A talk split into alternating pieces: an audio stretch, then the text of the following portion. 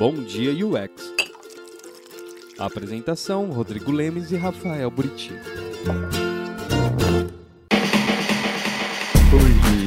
Dia, bom dia. Gente, eu acordei faz cinco minutos, porque eu perdi o horário, porque eu inventei de beber vinho ontem à noite e assisti aquela série lá, Lovecraft Country, que lançou na HBO. Terminei de assistir uma hora da manhã. Aí minha esposa falou assim: você não tem que acordar cedo amanhã? Eu falei, nossa, tá aqui, ó. Ó o resultado Ali, disso. Aliás, uma pergunta, né? Você falou semana passada que maratonou o Umbrella, né? Sim. Como é que você conseguiu, cara? Porque é muito chato, mano. Ah, cara, é. A primeira é legal, mas putz, cara. É muito se a pessoa, como a pessoa é, sabe? Vai muito dos princípios. Eu não vou falar mais se é mal-humorado, não vou falar mais É. se é chato, não. Eu Você parei lembro. Eu não vou tecer meu comentário pra você me criticar, me avaliar aqui perante o público. Então fica a dica pro público que saiu episódio novo do Rick and Morty aí. Eu odeio Rick and Morty, nossa. Tó, você gosta de Rick and Morty? Confesso que eu nunca assisti, cara. Nunca parei pra assistir, nunca tive paciência pra parar, assistir. Dei prioridade pras outras coisas. Então, assim, gente, temos um convidado mais do que especial hoje com a gente. Uma pessoa muito querida, muito amada. Olha só, nunca assistiu Rick Morty, então é muito amada. Vou receber críticas por isso agora. Vai, vai mesmo, igual eu, eu também. E o Toss, gente, que sempre perdeu o horário no Bom Dia UX, tá hoje aqui com a gente, acordou com a gente. A única forma da gente conseguir fazer com que ele não chegasse atrasado era chamando ele pra participar. Não, vou, vou defender que ele nas férias dele ele tava chegando na hora, por incrível que pareça. É verdade, é Quando verdade. ele tava de férias, ele tava chegando. Pois Tá. é, tem alguma correlação aí, de repente. Parece que o prazer de acordar é maior nas férias, é isso que você tá querendo dizer? É, pra aproveitar mais o tempo, né? Tá aí, viu? Olha aí, eu nas férias eu acordo meio-dia. É uma questão de princípio. A gente tem uns recados pra dar antes da gente deixar o Toss tecer aqui a polêmica, né? Distribuir amor e ódio ao mesmo tempo, né? Primeiro, quero convidar todos vocês para entrar no nosso Telegram. Bateu 500 pessoas já, né? Lá, conversando, tá bem legal. E do lado de lá, o nosso Spotify com os nossos podcasts. Curso Cast, liderança, tem um monte de coisa lá. Visite o nosso site. Ah, A gente visite tem que colocar embaixo o site. é, tem que colocar mesmo. Temos lá o site agora, designteam.com.br. Junto com essa campanha, a gente começou a trabalhar aí Adote um Júnior. Muito bom, muito bom.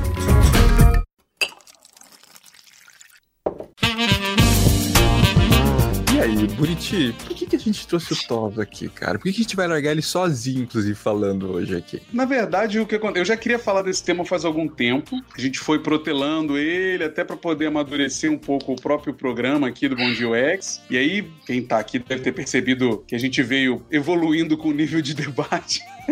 Ou não. Eu gostei.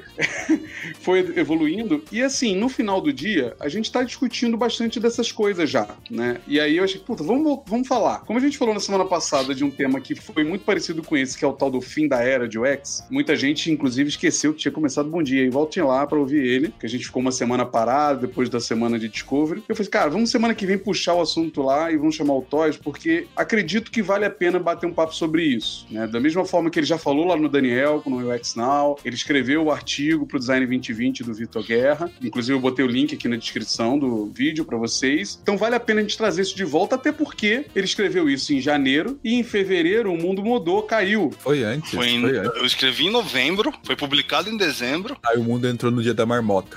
Exato. E aí vale a pena discutir, né? Se aquela reflexão que ele fez ali é, permanece, ainda persiste, ainda vale a pena, faz sentido, se mudou alguma coisa de lá pra cá. E o que que é essa bolha? Né? Ela existe, ela não existe? A gente não vai bater o martelo? Talvez bata, eu tenho a minha percepção. Bater na cara de alguém, só se for. Dá uma bolacha.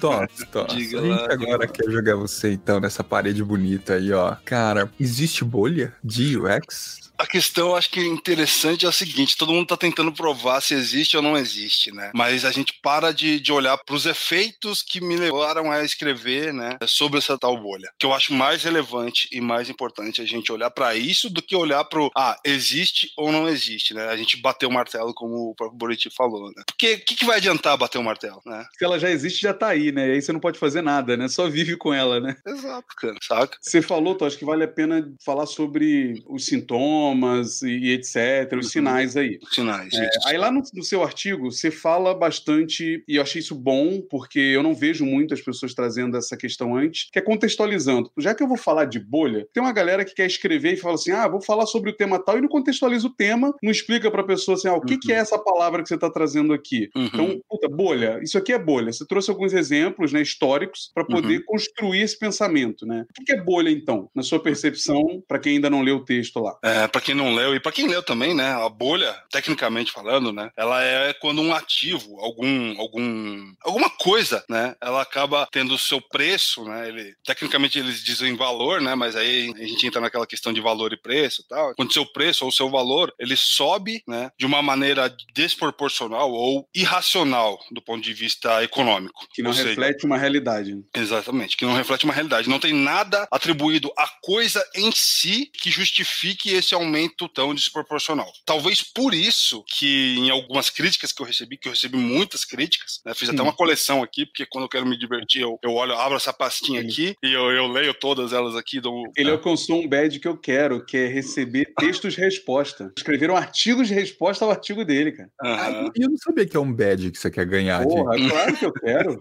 Gente, ó, fica aí. Você quer criticar o Buriti, escreve redação. Tá. Faz um E aí? artigo contra o Buriti.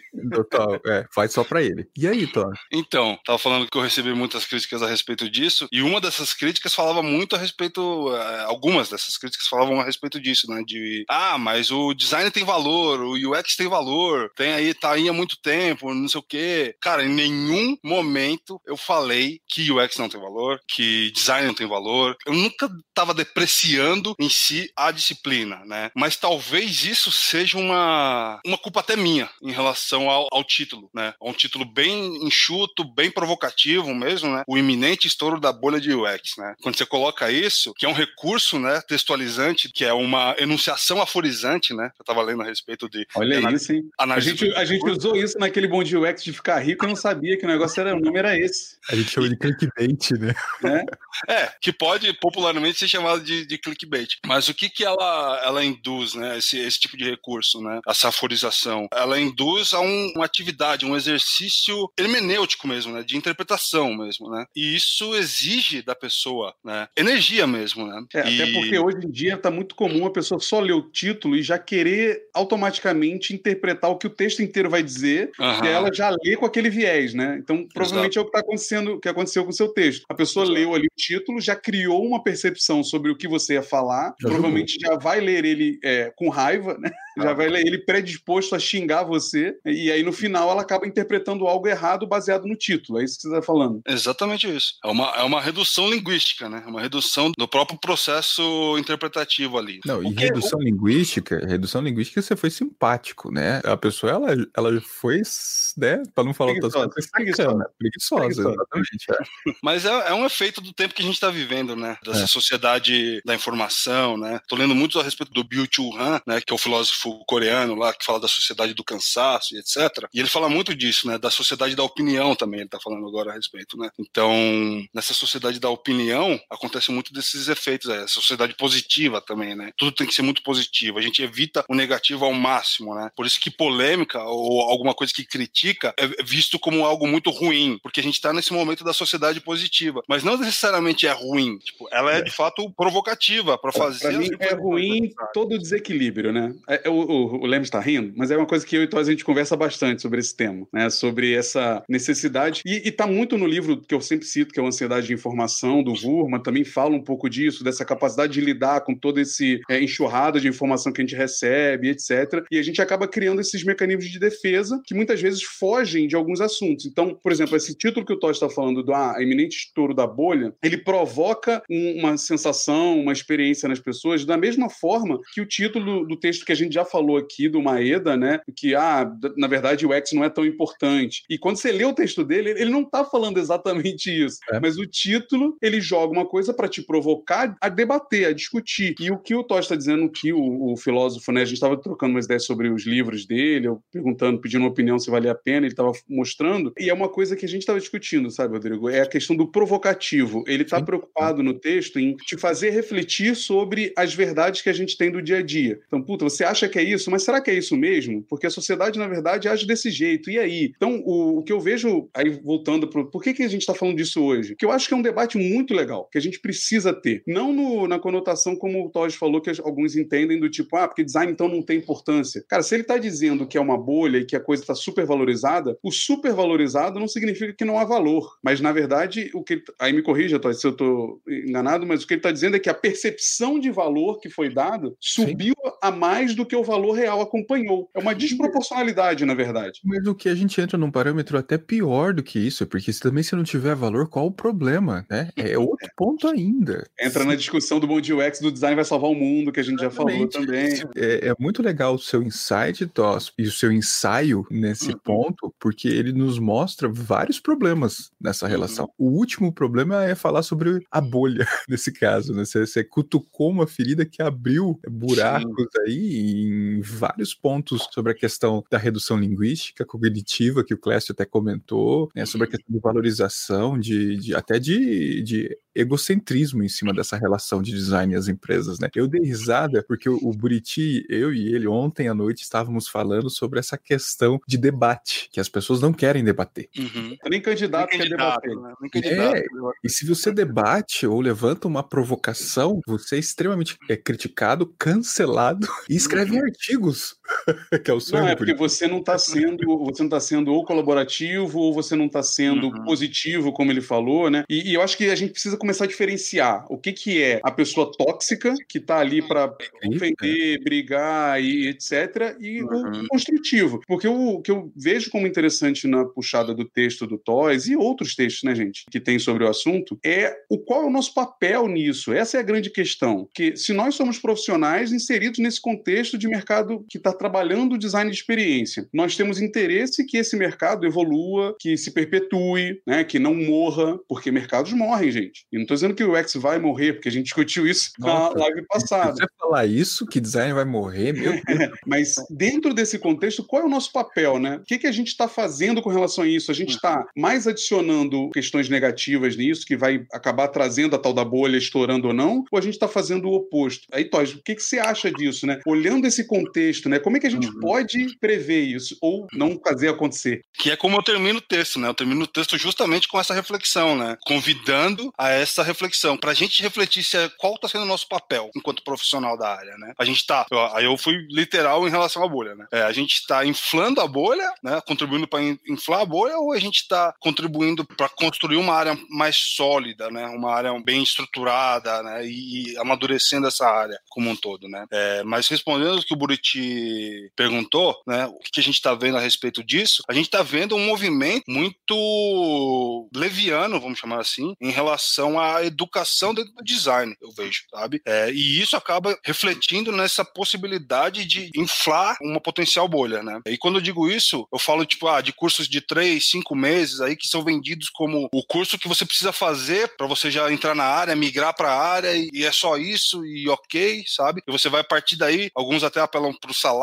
futuro, né? Para você ver como que é um apelo também, né? Ah, você vai, a partir daí você vai ganhar 15 mil reais, né? Até 15 mil reais ou a partir de 15 mil reais tal. E, tipo assim, super apelativo também. Só que será que é isso mesmo a realidade? A gente que tá trabalhando na área e tal, a realidade, as empresas e tal, será que se configura ah, uma, um profissional que migrou de uma outra área de conhecimento, até de conhecimento distintos, que não tem nada a ver com design, é, criatividade, tecnologia? E que é ok, a gente já conversou várias vezes aqui que isso acontece, até porque uhum. design, né, é, design não como profissão, que eu já converso bastante disso também, mas como área de atuação, como espectro dentro de uma construção, é permitido, né? Você tem pessoas de várias áreas aqui atuando, então é uhum. ok, né? Só para deixar isso claro, gente. Sim, é, calma, é, é, é, bom, é bom, é bom pontuar. Quando a gente provoca assim, não quer dizer o contrário, né? Necessariamente. Mas o, o próprio Karnal e o Cortella, se não me engano, no, no Roda Viva, quando eles participaram, acho que eles foram lá que eles citaram a respeito da democratização da educação, que acabou acabou levando a um outro problema. Ela é importante, né? Dar o acesso, distribuir é extremamente importante, ela é extremamente relevante, porque a gente precisa dar acesso a todo mundo. Mas a que preço, né, isso foi feito? Dependendo de como ela é feita, isso pode trazer uma consequência em relação à qualidade, que é exatamente o ponto de crítica deles em relação a como foi feito com a educação geral no nosso país. É, e aí você traz no texto, inclusive, esse, essa questão quando você fala da percepção das próprias empresas com ansiedade de querer crescer logo, querer virar um unicórnio, querer surfar esse, essa onda do, da experiência, né? E aí as empresas também acabaram se desesperando e sai contratando, sai montando, sai dando cargo, sai dando salário, e que realmente existem os salários astronômicos, a gente sabe que existe. Então, o, o, que eu acho legal disso que você está falando é que não é uma. Nunca tem uma ponta só desse processo construindo esse futuro estranho. Então, é, são os profissionais, é o mercado, são as empresas, a academia, ah, que é um sim. tema que eu e o Rodrigo a gente fala que a gente quer trazer aqui em qualquer momento, porque a gente também, eu acredito que a academia falhou nesse processo de deixar rolar. E aí, né? Então, estão vários pontinhos. Não é você, profissional, que está errando, não é o dono da empresa que está errando, é, é, um conjunto de coisas que foram feitas por motivos que nem, nem sempre foram é, é orquestrados, né? Coisa ninguém pensou assim, ah, vou fazer isso, vou dar aqui essa oportunidade para todo mundo e inflar o mercado. Não, ninguém pensa isso, né, cara, na, na, na, essência, né? É, ontem, ontem, inclusive, eu estava conversando com um profissional, ele estava comentando comigo que ele sentiu que o mercado teve uma hipervalorização e está trabalhando com essa hipervalorização. Uhum. Inclusive, ele até falou sobre bolha. Ele falou assim: ah, vivemos numa bolha. Eu falei: não, não é uma bolha, não é uma bolha. Mas estamos caminhando para uma hipervalorização, onde você tem cursos que fazem promessas por uma questão de marketing, e isso tem atraído uhum. e funcionado. Uhum. Não estou criticando, eu estou apresentando ponto. É uma né? estratégia, né? É uma estratégia. É uma estratégia, exatamente. Inclusive, eu dou aula em um curso que usou essa estratégia. Inclusive, nós, professores, uhum. levantamos esse ponto, falou assim, cara, não, isso tá impossível. Como assim? Eu falei, cara, uhum. mas é, se eu falo, se eu não falo isso, ninguém se inscreve. Porque, Agora, porque no final do dia não é mentira. Exatamente. Né? Não é mentira. É que você, quando você vai fazer essa publicidade, você pega recortes que são é. mais interessantes para você utilizar. Não, não é mentira. Assim, e... Existe gente que ganha salários, como o Todd falou. Existe. É, só que aí a gente entra num ponto que, assim, não é a realidade brasileira, que é outro problema, né? E tem outra coisa que a gente já falou aqui, Rodrigo. Às Sim. vezes não é realidade dos mercados, porque cada mercado tem valores diferentes de pagar para você. Sim. Então, é, por exemplo, a gente está em banco. Quando alguém vem fazer uma proposta para gente, a pessoa já fala. Não sei se já aconteceu isso contigo, mas aconteceu já comigo. Olha, eu sei que a nossa proposta não vai se igualar do banco, porque eles sabem que valores em mercado financeiro geralmente são um pouco maiores do que em outros mercados. Então, assim, não é uma realidade do mercado, não é uma realidade do Brasil, é a realidade de vários pedacinhos às vezes. Além de mercado, desculpa interromper, né? Eu não tô acostumado com esse negócio de, não, aqui é assim de, de YouTube e tal, né? Mas enfim, mas além de mercado, né, Bruti, tem também o, o, ponto de tipos de empresa, né? Tipo, ah, startups, empresas já muito consolidadas, empresas menores, consultorias, agências, cada uma vai ter um perfil de lidar e até no modelo de contratação, né? PJ, CLT, freela. Os nomes dos cargos mudam. Ah, eu e o Rodrigo a gente fala muito sobre liderança. O Tosh também eu converso bastante sobre isso e, e, a gente fala um pouco dessa dicotomia e dessa bipolaridade nos, no, no que cada cargo de liderança pede, mas isso também está muito relacionado a isso que o Tosh falou, porque, ah, se é uma startupzinha que acabou de começar, cara, o head de design na startupzinha não é a mesma coisa que o head da Vale, que não é a mesma coisa que o head do banco. São perfis e trabalhos diferentes. E ok, isso faz parte do contexto geral. E não é só a gente. Eu tenho amigos que são engenheiros que reclamam de diferença de salário de engenharia de uma empresa para outra, de uhum. job description de uma empresa para outra. Isso acontece também. Eu não, não vejo problema. Eu, e aí entra muito no que o, o Tosh falou no vídeo do Daniel, que faz parte do amadurecimento do mercado também. Ok, algumas empresas vão perceber que design é essencial ou não. Amadurecimento econômico, né? Que é parte do texto, da provocação do texto também, né? Em relação aos impactos, né? Se você toma essa estratégia de hipervalorização no começo, para por exemplo, que, que foi muito criticado em relação aos júniors, né? É, se você toma essa estratégia, você como profissional ali dentro do time de design, tomando a liderança do time de design, tem que estar consciente de que isso vai impactar toda a outra cadeia de, de, de designers ali. Aí vai escalonar isso para frente, entendeu? Tipo, esse júnior que começou ganhando 5, ele só continua na empresa até virar sênior ali, se ele for ganhar o quê? 20 até ele virar sênior, entendeu? E, e, a sua empresa vai ter, vai ter condição de fazer isso, né? É, o plano, até plano econômico que você está montando, né, para o time, ele de fato contempla isso, toda essa cadeia, ou foi só uma estratégia também de aquisição de talentos, né? Sim, também... por desespero, por desespero é. muitas vezes, porque era difícil contratar. E aí entra até em outro assunto assunto que a gente também vai falar no futuro, que é plano de carreira, porque muitas empresas é, contratam só sêniores. Por quê? Como é que você mantém esses sêniores depois? Como é que você escala o salário dessas pessoas, né? Como é que, ou, e algumas empresas, na verdade, nem existe, né, Rodrigo, essa escala de salário, né? Você entra ganhando isso, vai ficar ganhando o resto da vida. Então tem várias questões. Mas o que eu acho legal mesmo é a gente reavaliar, porque, puta, se tá passando isso, é, cara, se você não consegue olhar o momento que você tá vivendo e analisar, você não sabe o que vai acontecer no futuro. E se você não sabe o que vai acontecer no futuro, você pode ser pego de surpresa. Óbvio, o exercício de futurologia, isso aí é muito fora do, do eixo do que a gente tá falando, mas, cara, você tá aqui migrando, conseguiu uma oportunidade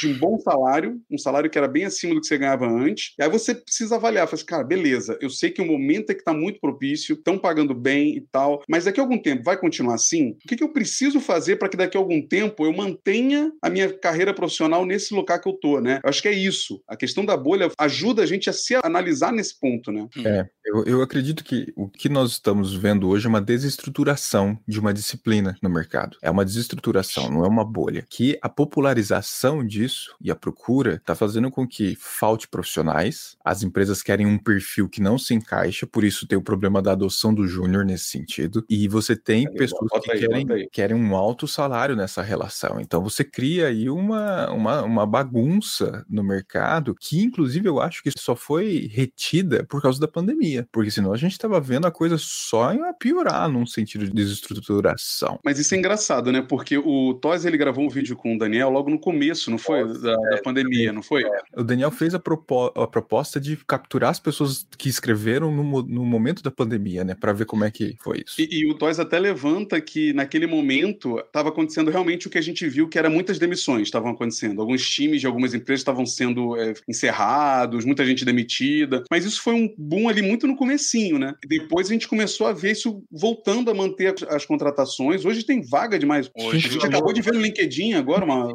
35 vagas abertas lá na DASA. Eu repostei, eu repostei é. até lá no LinkedIn. 35 vagas, gente, abertas assim. Quem reclama que não tem vaga, eu... é.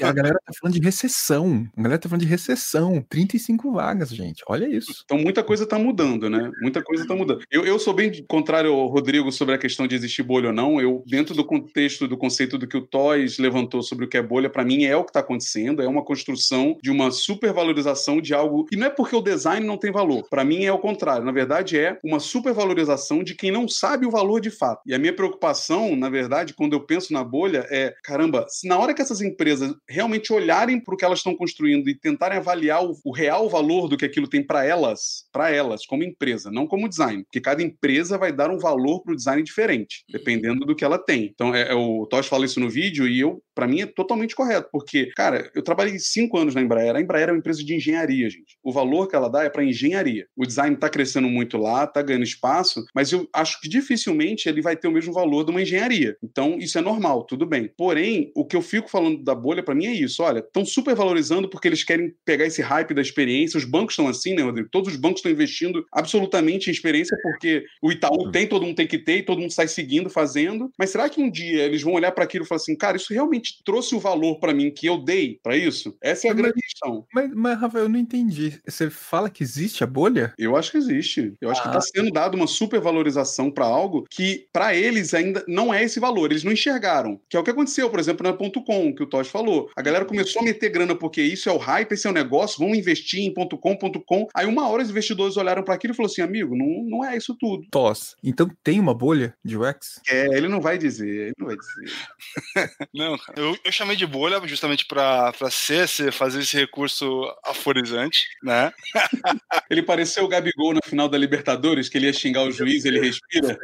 Então, Se eu chamei de bolha é porque eu acredito que exista, né? Talvez. Né? Parece que mais alguém subiu no muro, hein? é, então.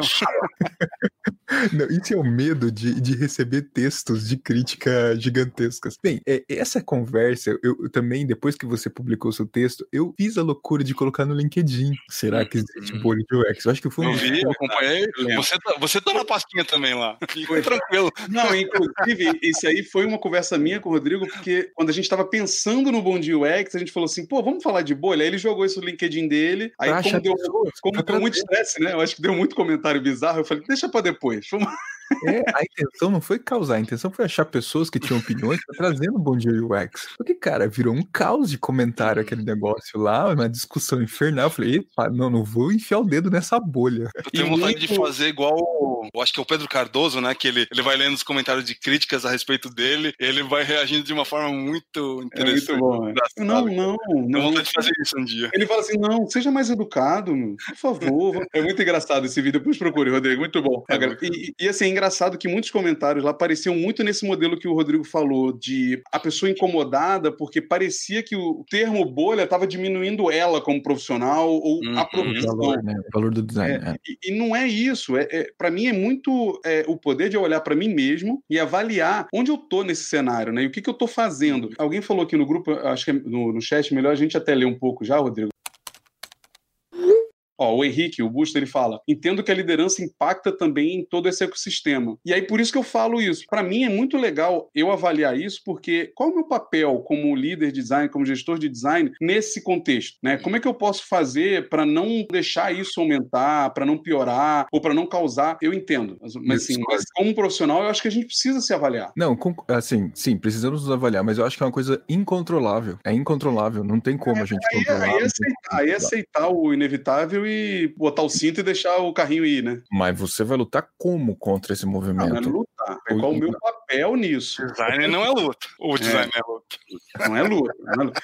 Não é, luta. É ou não é? Cadê o pratinho? Mas é, eu digo assim, qual o meu papel? É me enxergar nisso. Pra mim é qualquer contexto. É tipo assim, cara, beleza, tem coisas no mundo que você não consegue mudar sozinho, mas qual é o meu papel nisso? Eu tô ajudando ou eu tô me mantendo neutro? Ou eu, eu acho que isso é importante a gente se avaliar, sabe? Como- o que, que você acha? Cara, eu acho que assim, ó, o texto ali, ele provoca valores deônticos, né? Ou seja, como se existisse uma verdade, né? E essa verdade não pode ser tocada. Se você tocar ali, você vai ser excomungado da comunidade. E o texto fez assim, né? Deu aquela deu aquela cutucadinha ali, né? E quando deu essa cutucada, aí eu recebi essa chuva de textos e de, enfim, de, de Não dá nem, respostas. não dá nem tal. pra chamar de crítica, né? Não dá nem pra chamar Não, de é. Algumas sim, outras não, né? Porque algumas foram totalmente desproporcionais em relação ao, a viés de autoridade, né? Em relação a também a usar a falácia do ad hominem, né? Quando você acusa alguém e não o texto, e não a obra em si, né? Foram completamente imaturas, né? Em relação a entender a, a, Confronto, a reflexão ali. Exatamente. A própria ideia de, de debate, né? A própria ideia de, de discussão, de construção do conhecimento, né? Então, assim, eu também discordo que o texto em si é polêmico, né? Como o próprio Dominique Menganot, analista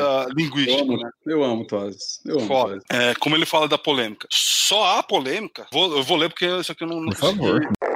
Para que haja polêmica, é necessário que sujeitos que ocupam certo lugar percebam tais ou tais enunciados como intoleráveis do ponto de vista desse lugar, a ponto de julgarem necessário entrar em conflito com suposta fonte desses enunciados.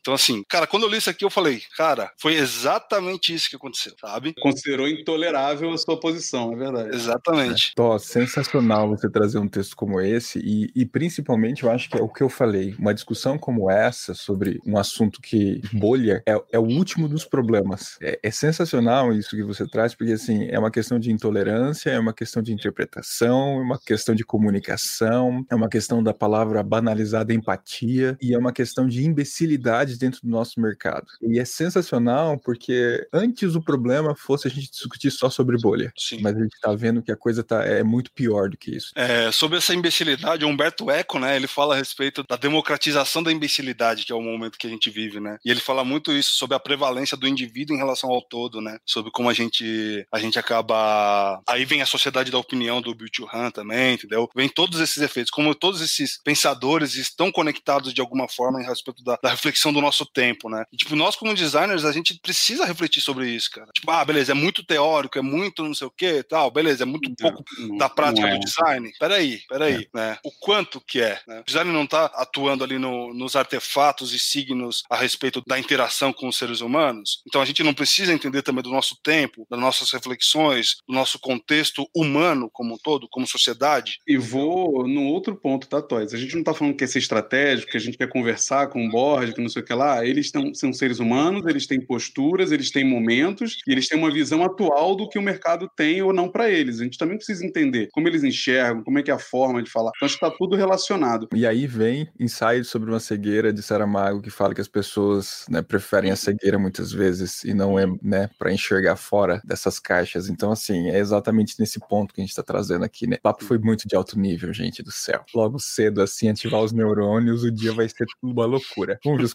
comentários.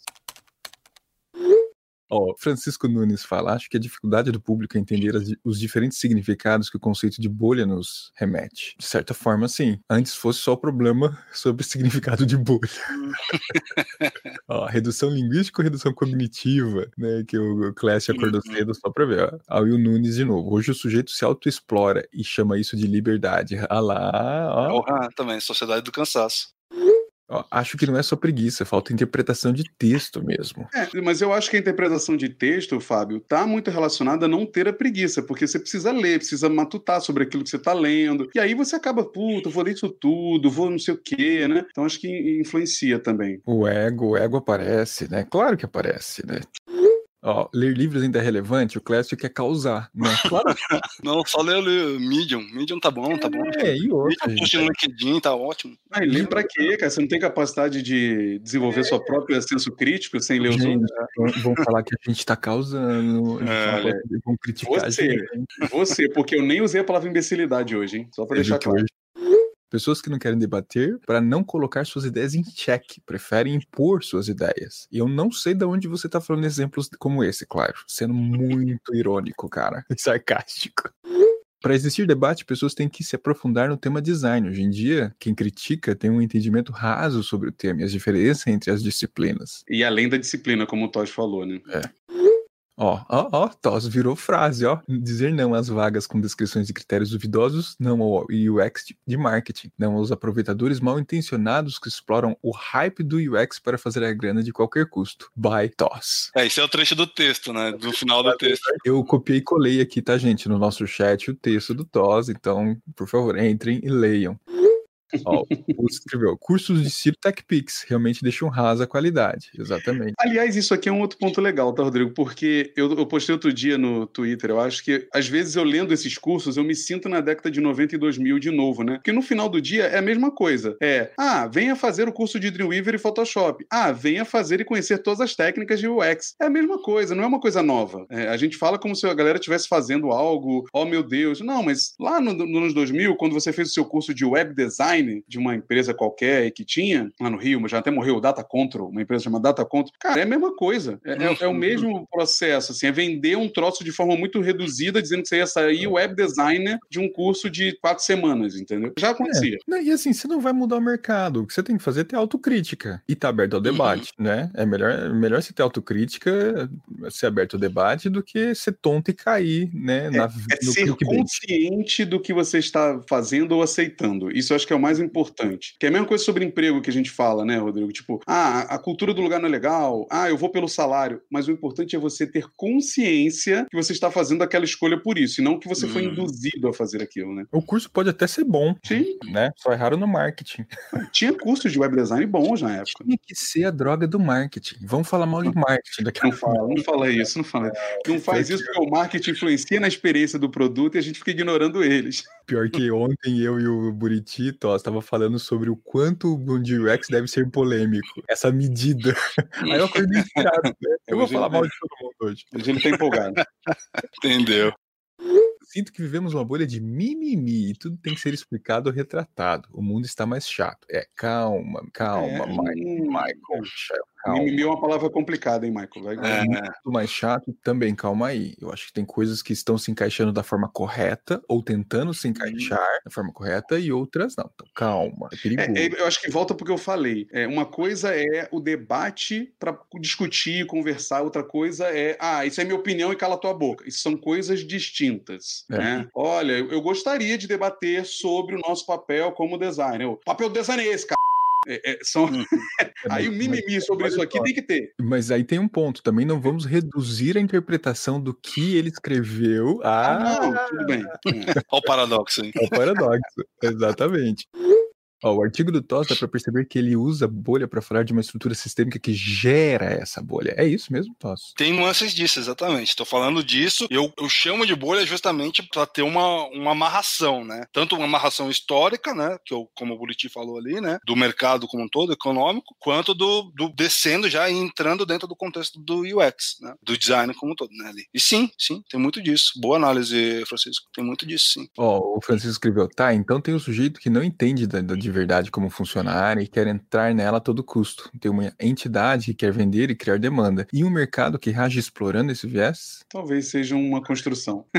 sim, os agentes estão interconectados, né? Como o Brit falou. Tipo, não é culpa de ninguém. A gente não tá aqui também para apontar dedos e procurar culpados, né? É, é, o contexto, né, gente? É como foi, por exemplo, para quem fazia direito durante um tempo, que faça direito, porque tem concurso, porque tem aquilo, porque tem aquilo outro. E aí você tinha vários contextos, aí surgiram um monte de curso, um monte de não sei. E acho que todo mundo passa por isso.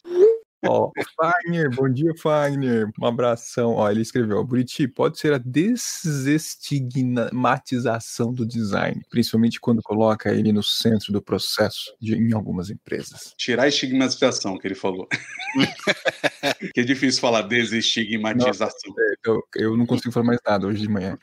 Mas é isso aí, ó. Interessante isso. Eu também concordo, Fagner. Colocar o design no centro do processo de algumas empresas, na verdade, é o desequilíbrio, gente. Desequilibrou a coisa qualquer coisa dá, dá um problema, né? É, se você coloca mais importância em tecnologia, mais importância em negócios, mais importância, tudo vai ficar desequilibrado.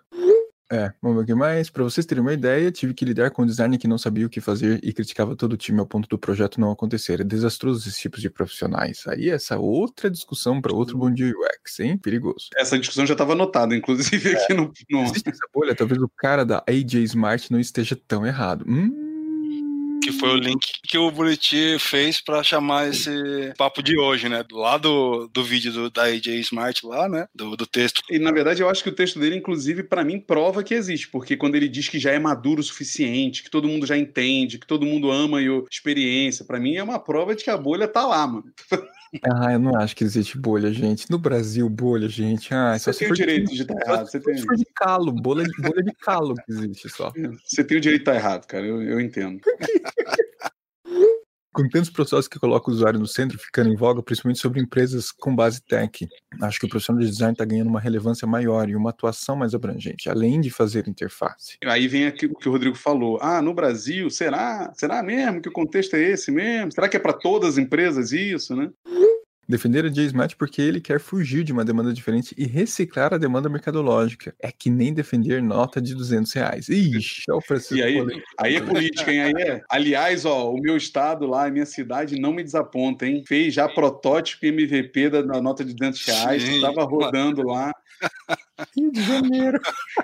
Rio de Janeiro, Rio de Janeiro. e falando em carioca, o Palmier falou aqui, ó, para vocês qual é a relação da suposta bolha com o mercado especulativo das startups, que inclusive o Palmier me compartilhou comigo um artigo que fala sobre isso. O que você acha, Tó? Tem ele aí? Depois, bota no, depois no chat pra gente. Tô, você fala isso no texto um pouco, não fala? Talvez você é, falou então, com o então. Daniel. Falo, falo sim. O UX cresce junto, né, muito também ali, junto com as startups, né, porque ela acaba sendo um dos pilares nas startups, né, uma das capacidades ali, né, dentro, umas capabilities ali que são estimuladas, né, dentro das squads, né, ou seja, qual modelo você utiliza dentro das startups ali, né, você tem os desenvolvedores, você tem a equipe de produto e você tem, tipo, o time de UX, designer, né, que tá pensando na experiência ali como um todo. Claro que você tem outras, várias outras frentes, né, mas geralmente você tem esses três atores muito ativos, né, então, se existe, né, esse mercado especulatório, né, e superaquecido em relação às startups, vai junto, entendeu? E isso molda também, né, é um agente também dentro desse mercado como um todo, né, um agente relevante também, né, esse tipo de empresa. Então ele acaba impactando, assim, porque, tipo, ah, 2014 lá, etc, teve aquele boom, né, 2013, 14, teve aquele boom de startups aqui no Brasil, né, e isso veio acontecendo, né, tipo, isso também impacta uma série de escala, né, escala todo esse tipo de comportamento, né, assim como contratar júniores a preço de ouro, também também escala um comportamento dentro da sua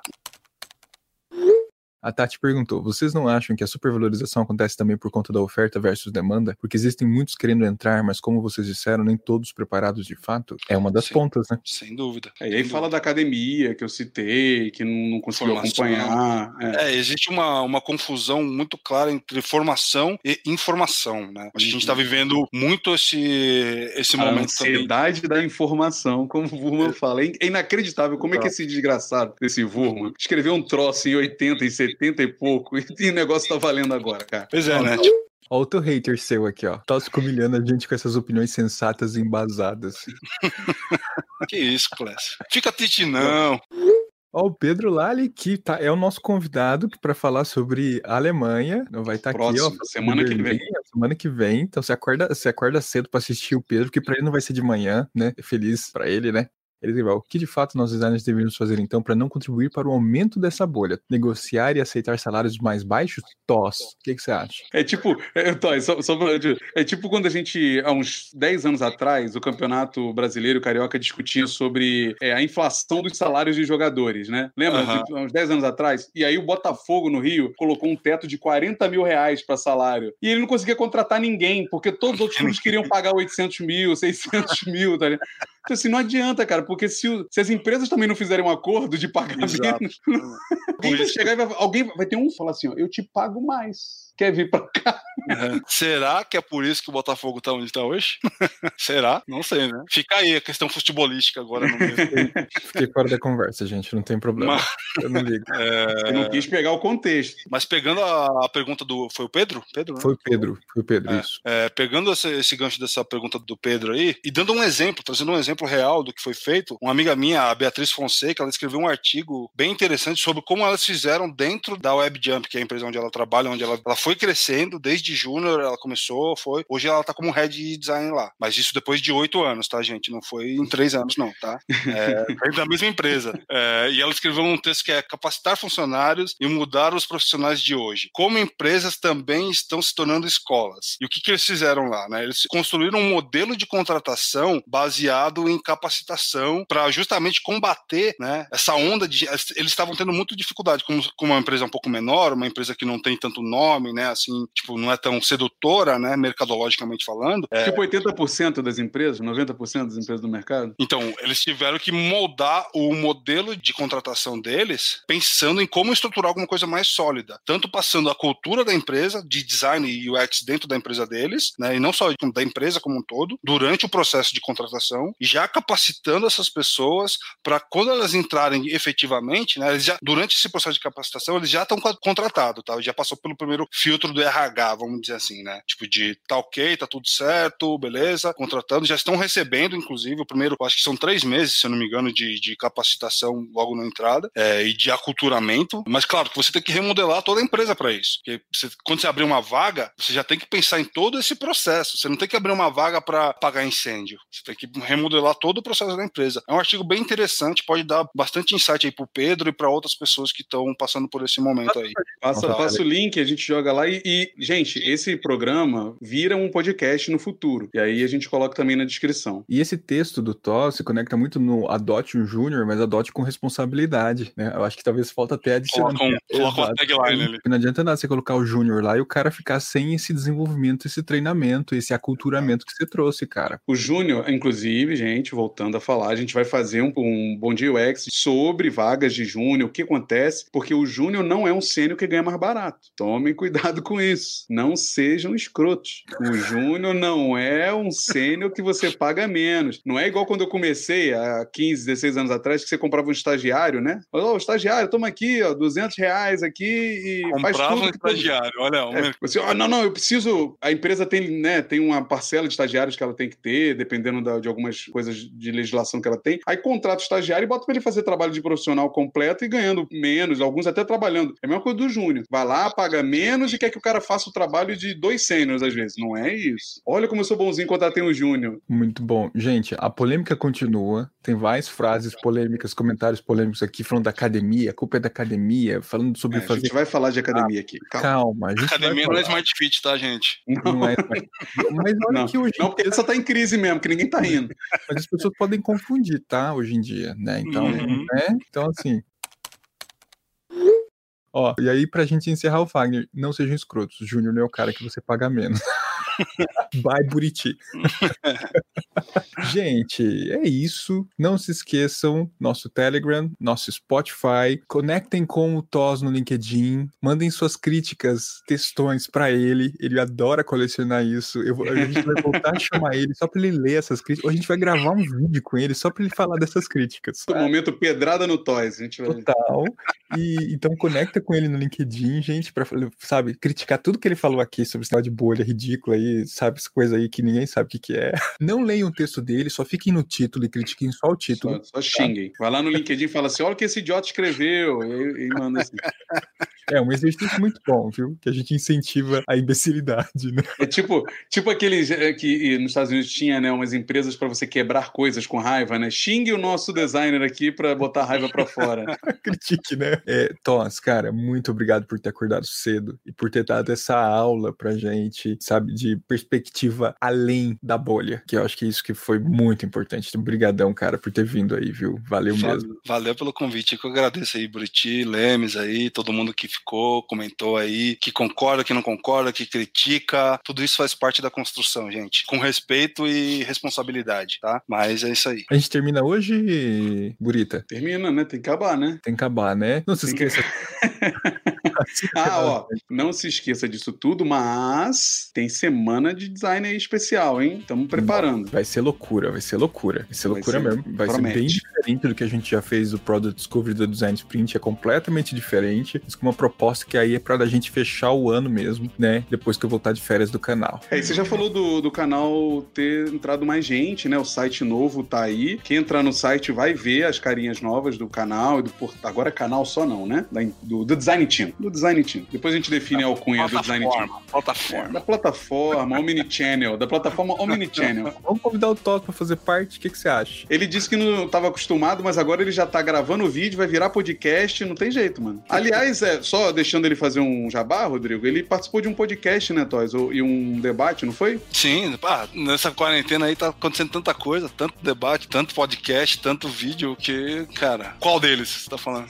Fala do, do podcast lá, o Design at Business, Ah, né, eu acho. Sim, no Design at Business a gente tem uma comunidade, né, onde a gente apresentou o que a gente está fazendo dentro da Vale em relação à, à pandemia, né, nesse contexto pandêmico, né. A gente apresentou um case em relação a mapeamento, né, da jornada dos funcionários, etc. Bem interessante, quem quiser ver lá tá lá na comunidade, tá, Design at Business. E também o podcast do sobre design também, que foi o meu ex-orientador, o Roy, Roy Schulenburg, lá de Joinville, lá da Univille, onde eu sou professor agora, né, fui contratado como professor por lá. E ele convidou para participar desse podcast que tá começando, tá bem embrionário ainda, tá? Tem três episódios só por enquanto. Mas vai lá, tá no Spotify também. Esse é um momento de abá, né? É bem, é bem legal o podcast dele lá, eu ouvi e gostei. A gente encerra então hoje o Bom Dia UX com essa frase bonita atrás do Toss: Good design is good business. É isso aí, gente. Até o próximo Bom Dia UX. Bom dia pra vocês. Valeu, Tchau. gente. Bom dia. Este podcast foi editado por Orelha, o Estagiário. Edições de podcasts e criação.